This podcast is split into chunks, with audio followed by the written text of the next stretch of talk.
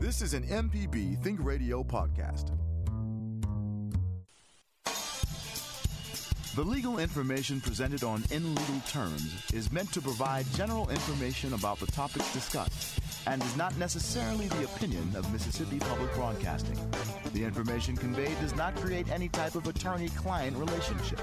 Please consult an attorney-provider before making any decisions about your specific legal questions.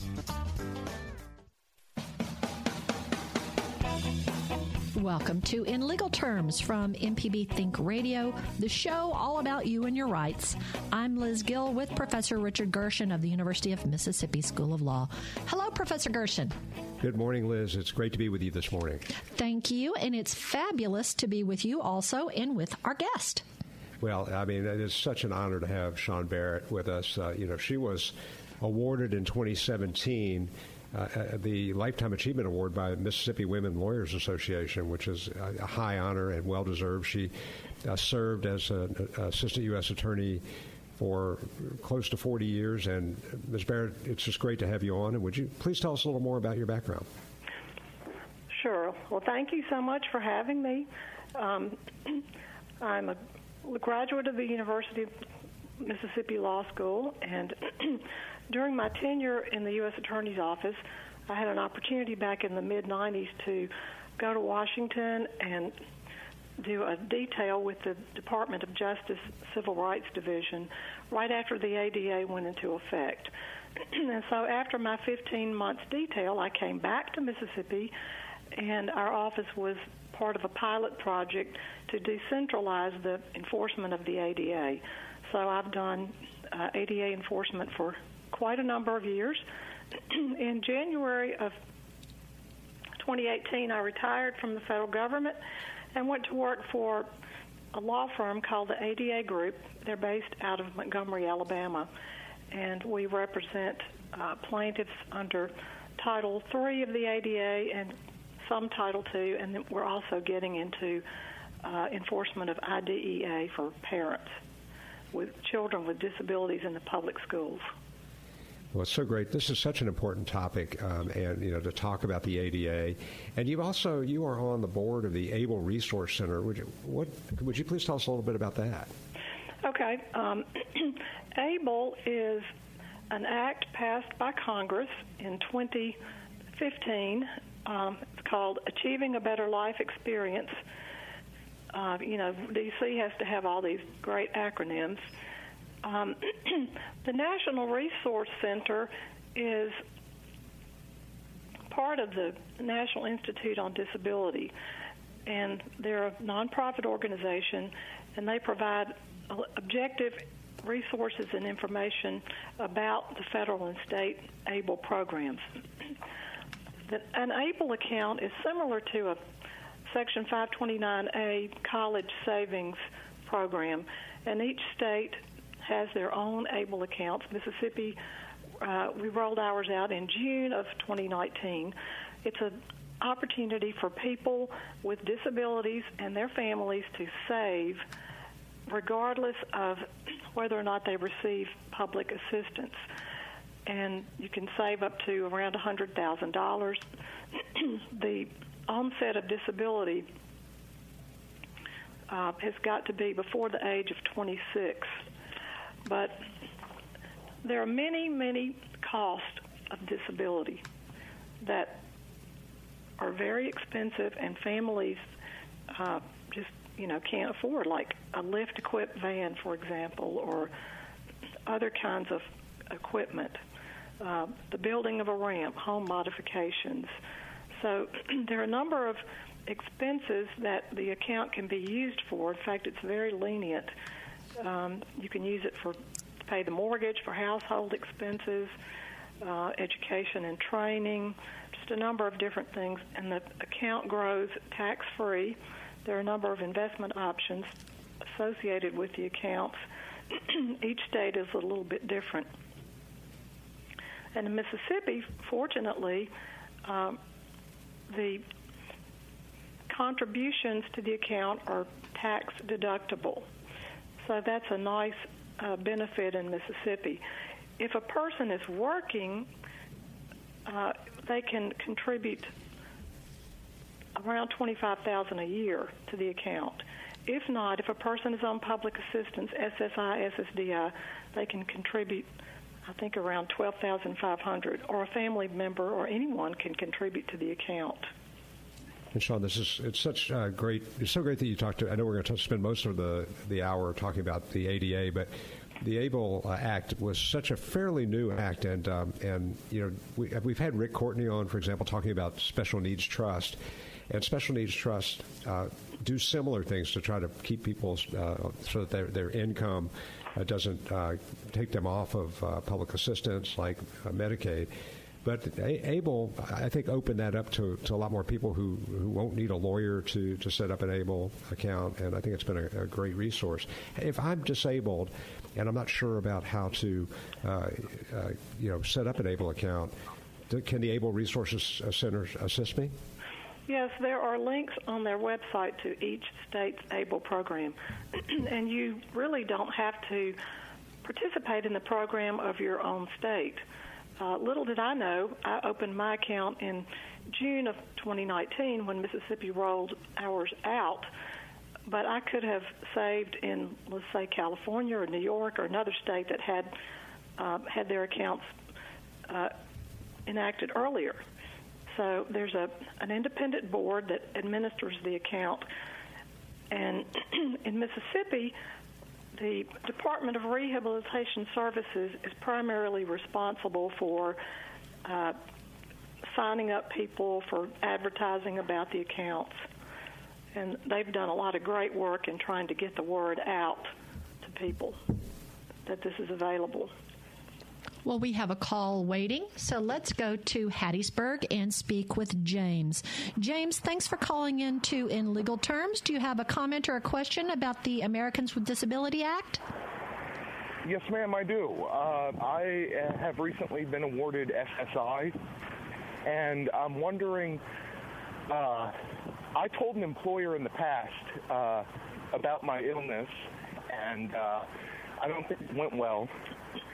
And, uh, but I was also a member of an organization called NAMI, whose main goal is to fight the stigma and to overcome it. So I'm wondering, as someone who deals with this every day in the field, is our society actually in a place in twenty twenty where a person with a mental illness can be honest about it with their employer, or do they still need to be cautious about who knows? Thank you, James. We'll let Sean comment about that while you listen. Well, you know, that's that's kind of a two-edged sword, because the A D A, if you are an employee and you need accommodations to perform the essential functions of your job, um, the A D A does require that you request accommodations from your employer. So in that case,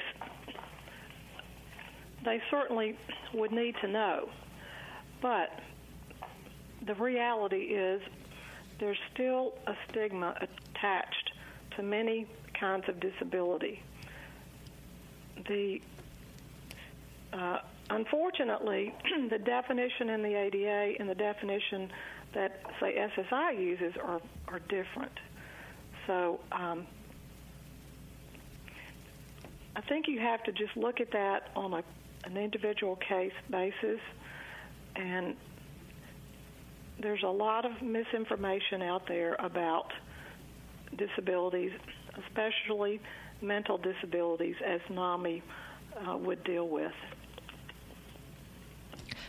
John, James, we appreciate you calling in, and we hope we you can get some assistance on deciding how to handle your particular situation.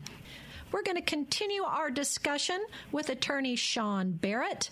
How large is the population of Americans with disabilities? I'm going to tell you next. You're listening to In Legal Terms on M P B Think Radio.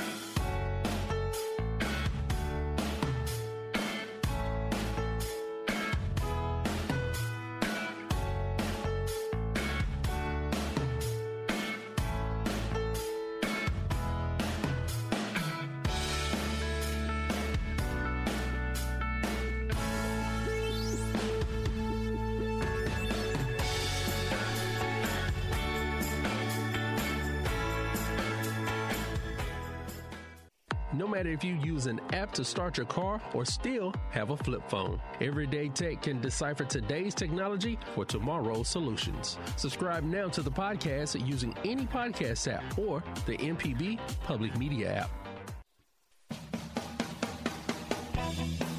This is In Legal Terms. Now, not everyone has a chance to listen to our show live. If you've missed any of our program, you can listen to the whole show at in legal terms dot m p b online dot org, but it's also available on the M P B Public Media app, as are all our local shows. I'm Liz Gill. I'm here with Professor Richard Gershon from the University of Mississippi School of Law. Now, the total civilian non-institutionalized population with a disability in the United States in twenty eighteen was forty point six million, or twelve point six percent. West Virginia has the highest percentage of the civilian non-institutionalized population with a disability of nineteen point one percent. Utah is at nine point six percent. Mississippi is at sixteen point five percent, and that's according to the Census Bureau.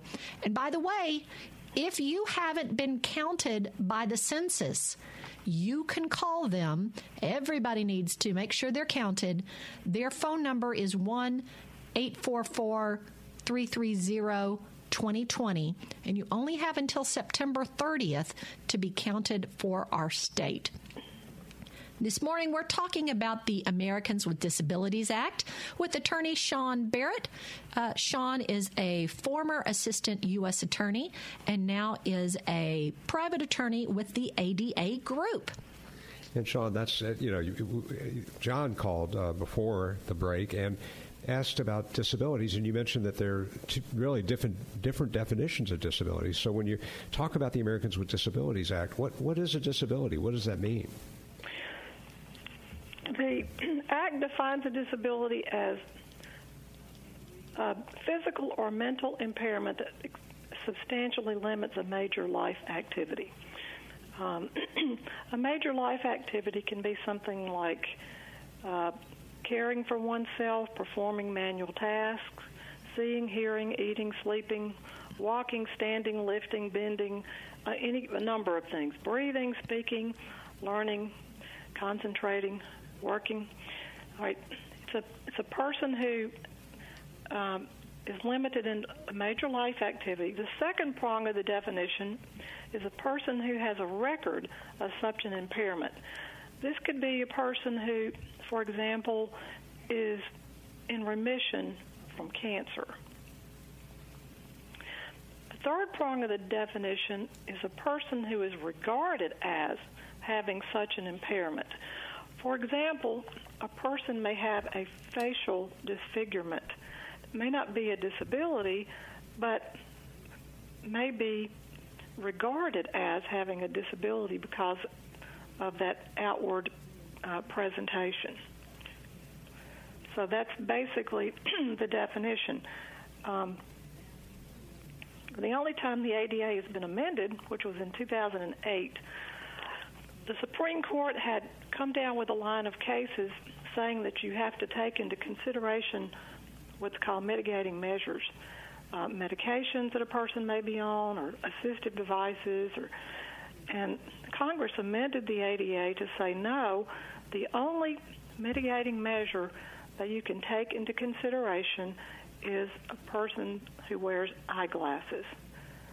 So, you know, there are many effects of medications and devices that should be taken into consideration when defining a person's disability. Sean, thank you for that definition. We have a call. We're going to now go to Jerry in Ashland. Jerry, thanks so much for calling in today. What's your comment or question about the A D A? I just have an onerous question, if you don't mind. I am uh, eighty percent disabled veteran, and Mississippi, and, and the V A says I need a placard, you know, for parking and stuff. I have shrapnel on my knees. I have parts of my body that God didn't give me, and I'm missing parts God gave me. And anecdotally, and I work. Uh, I don't not work. uh, anecdotally, I can see there's an awful lot of people on the S S I, on the disability, that look like, from an outside point of view, they're able-bodied citizens. So I'm just curious if this lawyer would kind of speculate how many people in the Mississippi area or in these United States are actually gaming this system. Because, you know, you look at them, they can walk around the big blue store buying stuff, or they park in the handicapped parking places, and they appear to be just fine. And I, from my point of view, I think a lot of people are just gaming the system. What do you have to say to that? That's, I'll, I'll listen to you off air. Jerry, we appreciate you calling in. We'll let Sean uh, address. Once again, we are mostly focusing on the Americans with Disabilities Act, not necessarily disabilities under Social Security. Sean, do you have a comment? Well, I think it's certainly possible that people are receiving benefits who may or may not qualify on a particular day. But one thing you have to remember is there are a lot of hidden disabilities, and there are disabilities where a person feels good one day and is more functional, and the next day they may not be able to walk across the floor or across a store. So you really can't judge a person's disability by the way they look. Now, it is very frustrating, however, if you have the disability placard on your car or the tag and you really need the parking space and someone is parked in that space that don't have the tag or the placard. And that's a matter of local enforcement. The A D A really has nothing to do with that. But just because a person, quote, looks able-bodied, Uh, doesn't always mean that they do not have a disability. And Sean, I'm so glad you, you uh, said the, those things about disabilities that might be hidden. There are people who have things like Crohn's disease or uh, severe uh, autoimmune diseases that can affect them not every day. So you really can't tell, you know, if they're, if they're uh, disabil- disabled or not. So how does somebody establish a disability? Well, you know, that depends on the situation. We've talked about the A D A definition. Um, Social Security, of course, has a different definition that's based primarily on work and whether or not you can work and to what degree. And uh, but it can be done through medical documentation. Um, a lot of times, it can be also done through self-disclosure. Uh, if a person has a disability and discloses that to an agency or an employer or an educational institution, then they can receive uh, the kinds of accommodations that they would need. Okay, so let's say I have a disability and I... And, uh I established that I have a disability under the Americans with Disabilities Act. What types of protections would the law provide me? Um, under Title One of the A D A, that's the employment title. It covers um, employers with fifteen or more employees, and you can't be discriminated against on the basis of disability in the hiring process, in the uh, decision-making process when you're hired. And the employer is also uh, required to provide a reasonable accommodation for the employee. And this is a change in the application or hiring process, change to the job. Um, it could be something like uh, change in the work environment. Say if you're have a chemical sensitivity to fragrances. um, it could be a change in the job schedule. For example, if someone functions better at a different part of the day, just a number of things. It could be assistive technology uh, that the person needs to perform the essential functions of the job. Title two protects a person against discrimination on the basis of disability by public entities. This is any state or local government entity. Um, the main part of Title two is that government entities are required to provide what's called program access. This is when you look at the program overall, does it provide access? That does not mean that every government building, for example, has to be accessible, but they may need to move like uh, a meeting room to the first floor if they don't have an elevator. Um, you may have to provide curbside service, for example. Any kind of modification that you can provide to make your overall program accessible. Um, public entities also have to provide uh, auxiliary aids and services for people who need sign language interpreters, a reader, uh, materials in large print or braille. The auxiliary aids and services provision primarily uh, protects people with visual, hearing, or cognitive disabilities. You may have to communicate in a different way. Let's say, for example, you can communicate using using pictures so that a person who may have a cognitive disability can understand the message being portrayed. Um, title three of the A D A is the public accommodations title, and that prohibits discrimination by uh, millions of establishments that are private. Restaurants, hotels, theaters, convention centers, retail stores, shopping centers. So there are twelve different categories of entities that are listed in the statute. um, private schools are covered, daycare centers covered, health spa, bowling alley, library. Um, all of those private entities, as well as commercial facilities, have to accommodate people with disabilities. Before the A D A uh, was passed, there was Section five oh four of the Rehabilitation Act, which required non-discrimination on the part of disability um, by people, by entities receiving federal financial assistance. But now, the A D A extends those protections to um, entities that are not receiving federal financial assistance. We have a caller who is called in. We've had James and Jerry so far this morning, and now we've got Joe from Brookhaven. Joe, what's your comment or question about the A D A this morning? Okay, my question is, my wife has been disabled since oh twelve, and um, I'm pretty much her primary health care provider. And somebody had told me years ago that I could get benefits from being a primary health care provider, but I never tried to get it. And um, I mean, I'm just here listening. I just want to know. Um, that's really not an A D A issue. If she's receiving some kind of public assistance, but she's receiving like uh, disability, you know. Yeah, not no food stamps or nothing like that. Just, uh, I guess, a disability check, S S I, whatever they call it.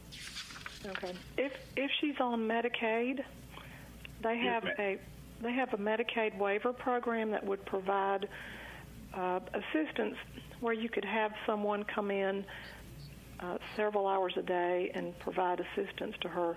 Now, who qualifies for that assistance, I don't know, but it's called a Medicaid waiver program. All right, Joe, we appreciate you calling in.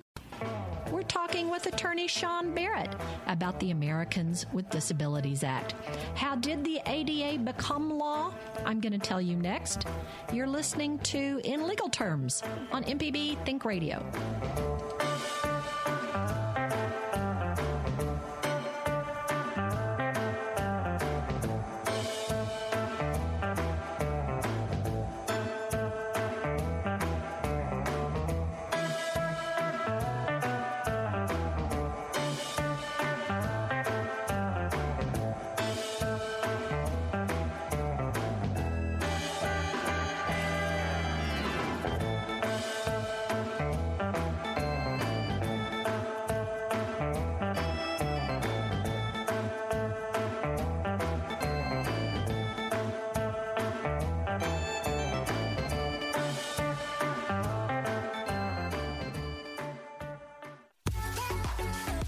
Hi, I'm Ryder Taff, Portfolio Manager at New Perspectives, a fee-only financial advisory and co-host of Money Talks. Each week, we take your personal finance questions and tell you about a money topic we hope you find helpful.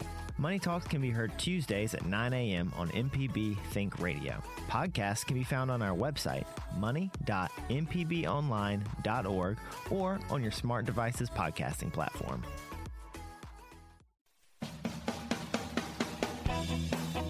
You're listening to In Legal Terms on M P B Think Radio. Professor Richard Gershon is our expert host. I'm Liz Gill. We hope you'll subscribe to our podcast. Lots of different podcasting platforms. I'm kind of stuck on Podcast Addict, but there's Stitcher. Um, lots of different ones for your Android phones. Your iPhone already has one downloaded. If you touch the plus on it, it'll take you to a page to search for podcasts. Type in In Legal Terms in the search area, and then it'll bring up our show, and then you can touch the photo of it, and you can subscribe to be notified when any new episodes are loaded up. The Americans with Disabilities Act was first introduced by the one hundredth Congress. President George H W Bush signed the A D A into law July twenty-sixth, nineteen ninety, thirty years ago. They just had their thirtieth celebration. Now, the one hundred seventeenth United States Congress will be the next meeting of the legislative branch of the United States federal government, composed of the United States Senate and the U S House of Representatives. It's scheduled to meet in Washington from January third, twenty twenty-one to January third, twenty twenty-three. And if you want to vote for your legislatures on November third, you must be registered to vote by October fifth. So you've got a month to register to vote if you haven't already been registered or changed your address. This morning, we're talking about the A D A, the Americans with Disabilities Act. Now, this is different from disability that you get from Social Security. So we want to try to make sure we keep our phone calls to the A D A with our guest, attorney Sean Barrett. And Sean, you know, the A B A, A D A, uh, you mentioned Title One deals with employment, and that's important to a lot of people. And does, does it apply to every employer? No, it doesn't. It applies to employers, though, who have more than fifteen employees. And uh, so what about uh, religious institutions? I mean, do they are they required to comply with the A D A? Religious in- entities controlled by a religious organization, such as a place of worship, are not covered. And so um, now, if I had, um, if I am covered, uh, can, what types of things must the employer do for me to accommodate my disabilities? The employer is required to make reasonable accommodations for the person with a disability. Um, this could be making your website accessible so that the application can be completed online with a program that people who are blind or visually impaired would use called a screen reading software. It could be a change to the job, uh, how the job is done. It could be a change in the work environment. Uh, to allow a person with a disability to perform the essential functions of the job. It could be a change in a job schedule, for example. um, it could be providing assistive technology for a person to perform the job. It could be making modifications to the workplace so that an employee with a disability, say for example, who's in a wheelchair, could get into the facility if you need to build a ramp or alter a restroom or provide accessible parking. You may, it may be something really simple like raising a desk so that a person who uses a wheelchair can fit up under the desk.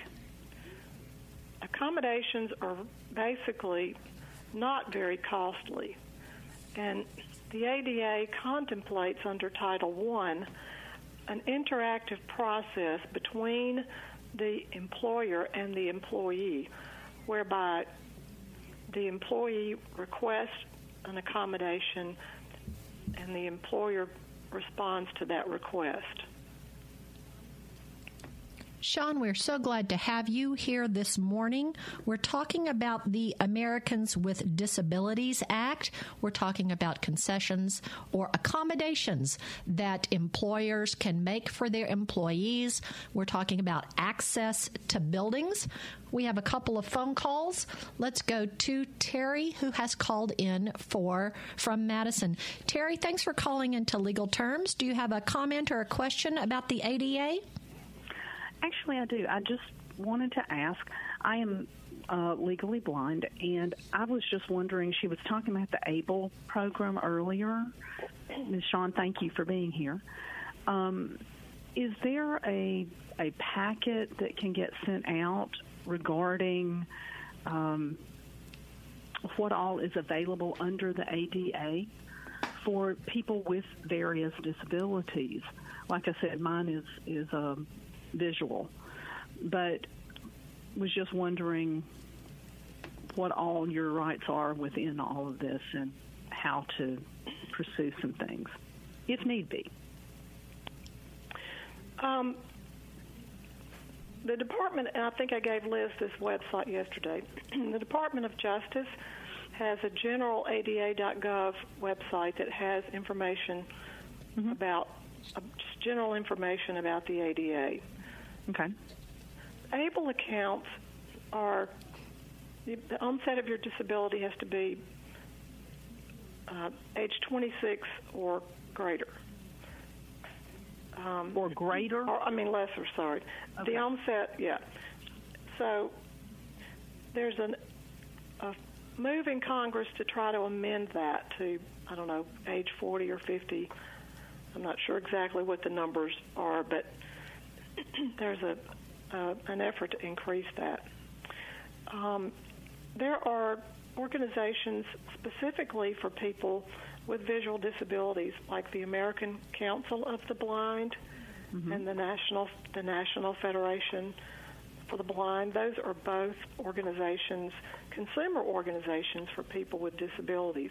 And both of those have local chapters here in Mississippi. Okay. I appreciate your information. Thank you so much. Thank you. Thank you, Terry, for calling in. And we've gone from Terry to Sherry. Sherry, thank you for calling in to In Legal Terms today. Do you have a comment or a question about the Americans with Disabilities Act? Yes. Um, I work for a state agency, and I've been fighting with them for years of complying with the um, parking for uh, disability. They have a parking lot, but it's not complying. Um, they have the parking for the employees in the front of the building, and the handicapped parking spaces are like at the very end of the building. And it's supposed to be for the closest access to the building.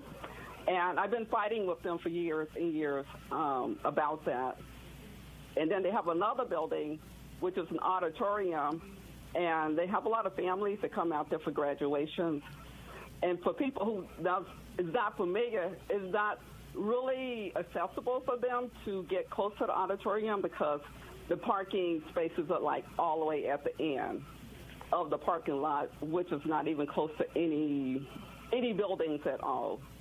And I have tried to call everybody, so I'm just trying to find out what options do I have of taking it further up to complain. Um, I com- complained to the person over the agency, and she said they didn't have the money, but then they turn around and repaint it, the same parking, handicapped parking spaces, the same color, when they could have easily just changed the um, the the parking spaces for the handicapped to the other end of the parking lot. So I'm just trying to find out who could I call or who could I complain, or, you know, how could I have this addressed? Because I just really felt bad for those families that come out there and, you know, they don't have any way to park close to the auditorium or to the office building. Thank you, Sherry. We appreciate you calling in with this. Um, Sean, what are some avenues that Sherry could uh, attempt to get this parking situation changed at a state agency?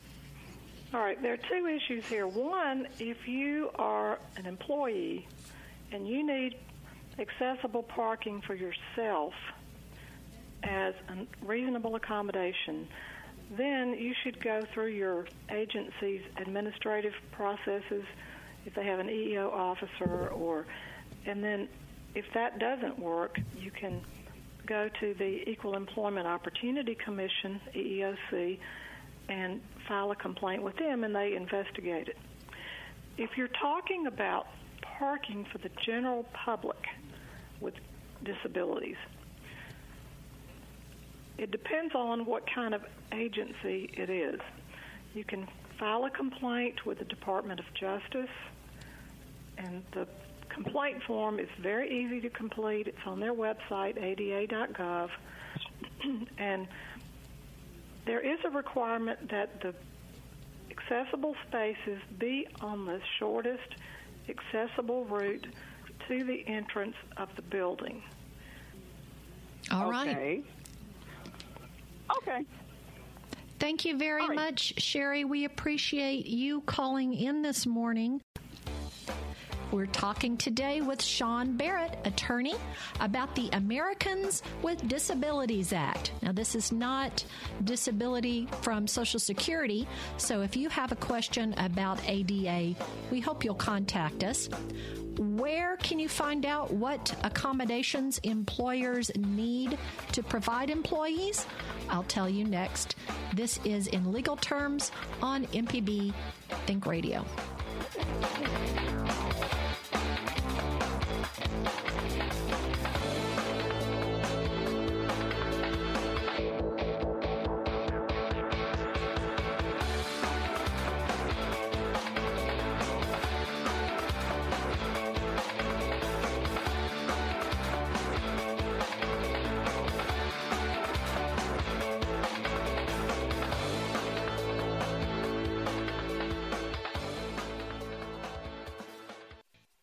Hi, I'm Walt Grayson. You can now listen to the wild, weird, and wonderful stories of Mississippi with Mile Marker. We are the Yucca Drive In Theater. We're the last operating drive-in in the state of Mississippi. Join me as we hit the roads of Mississippi on Mile Marker. It freaked me out that you could come and drive your car and park and watch the movie outside. You can listen by going to m p b online dot org slash radio or by using your favorite podcasting app. Mile Marker, a Mississippi Roads podcast.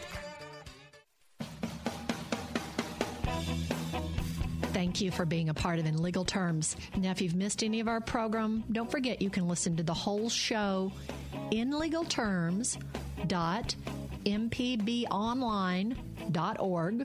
It's also available on the M P B Public Media app, as are all our local shows. I'm Liz Gill, here with Professor Richard Gershon from the University of Mississippi School of Law. Up next is our eleven a.m. Tuesday Remedy Show, Relatively Speaking, and it's got Doctor Susan Buttress. Accommodations are sometimes referred to as productivity enhancers. Reasonable accommodations should not be viewed as special treatment, and they often benefit all employees. We're going to have the Department of Labor's website on this show's website, in addition to the uh, Department of Justice's website and a few others that have been mentioned on this show. Now, other guidance for employers is the C D C.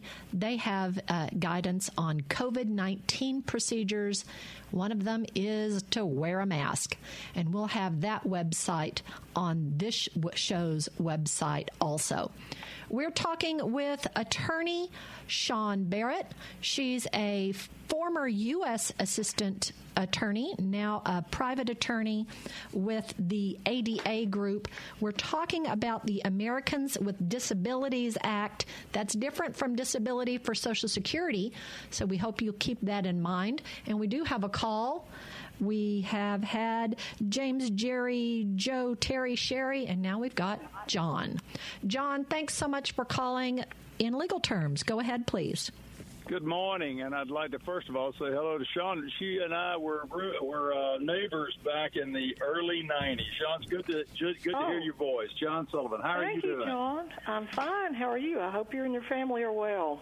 We are. I tell you, you know, looking at my life, I've been blessed and cursed with the uh, unfortunate of the uh, A D, A D D or A D H D, whatever you want to call it.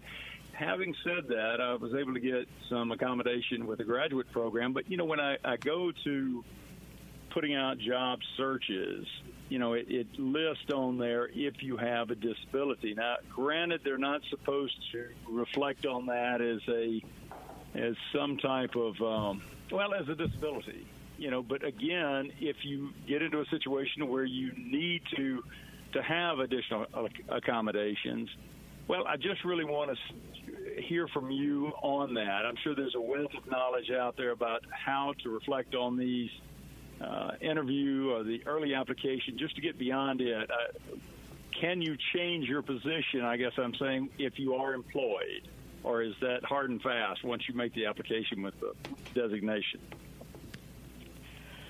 And I'll, I'll I'll hang up and listen. But you understand the question. The question is, I'm not sure what put, it, what do you mean by what, change your position? If I if I do not put a disability on my application, and I'm hired for that position, am I able to go to the employer once I have the job and say, look, you know, I do have a disability. I was a little uncomfortable putting it on the application, but is that something that obviously it's not recommended, but again, in these days of, you know, scanned applications and applications that may be considered for whatever reason, I don't want to say that kicks it out, but understandably, you know, it could create some fear in putting it on there. But, you know, again, if you get into a job situation where you need it, are you predisposed, uh, you know, and, and able to, to ask for it after the fact? I, I don't think so. There's no provision in Title One about this. Okay. Um, but first of all, they should not be asking you on a job application if you have a disability. The question is, can you perform the essential functions of that job with or without accommodations? So they need to clean up their application big time. That's on, that would be on, like, the job search Uh, vehicles like Indeed or Glassdoor.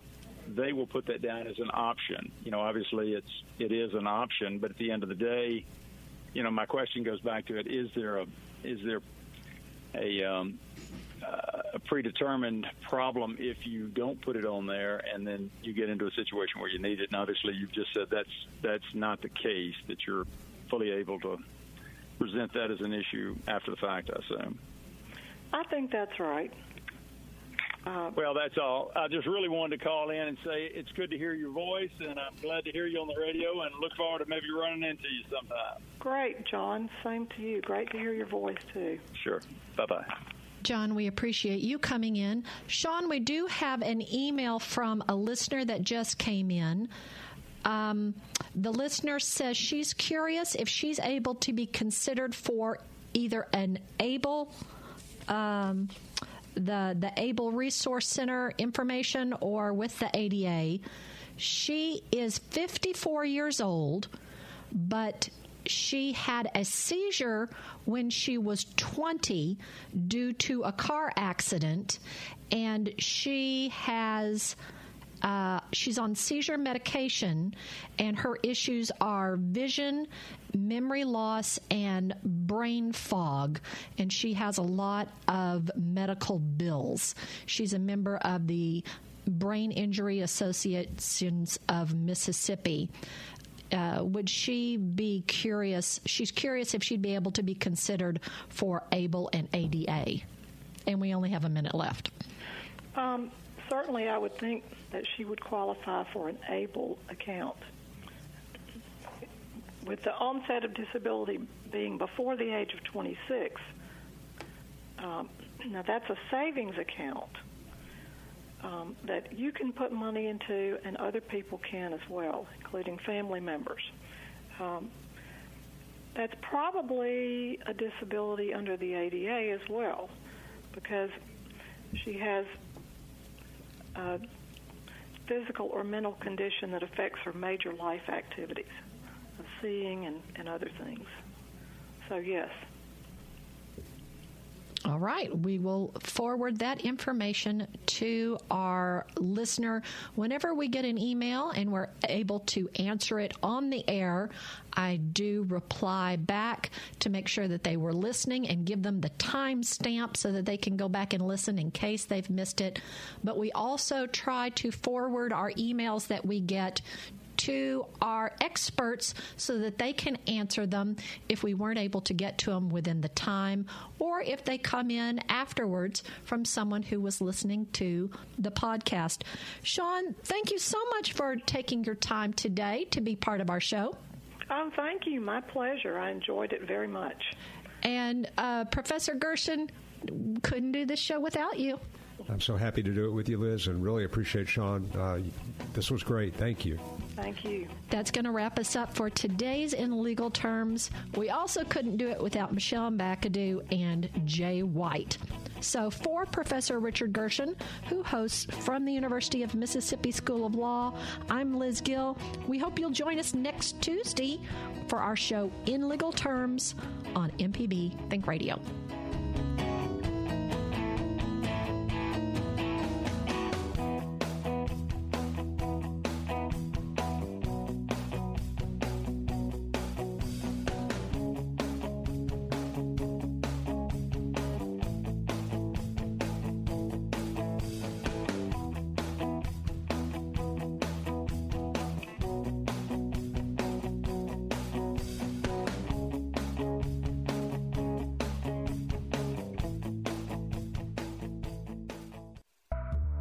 This is an M P B Think Radio podcast.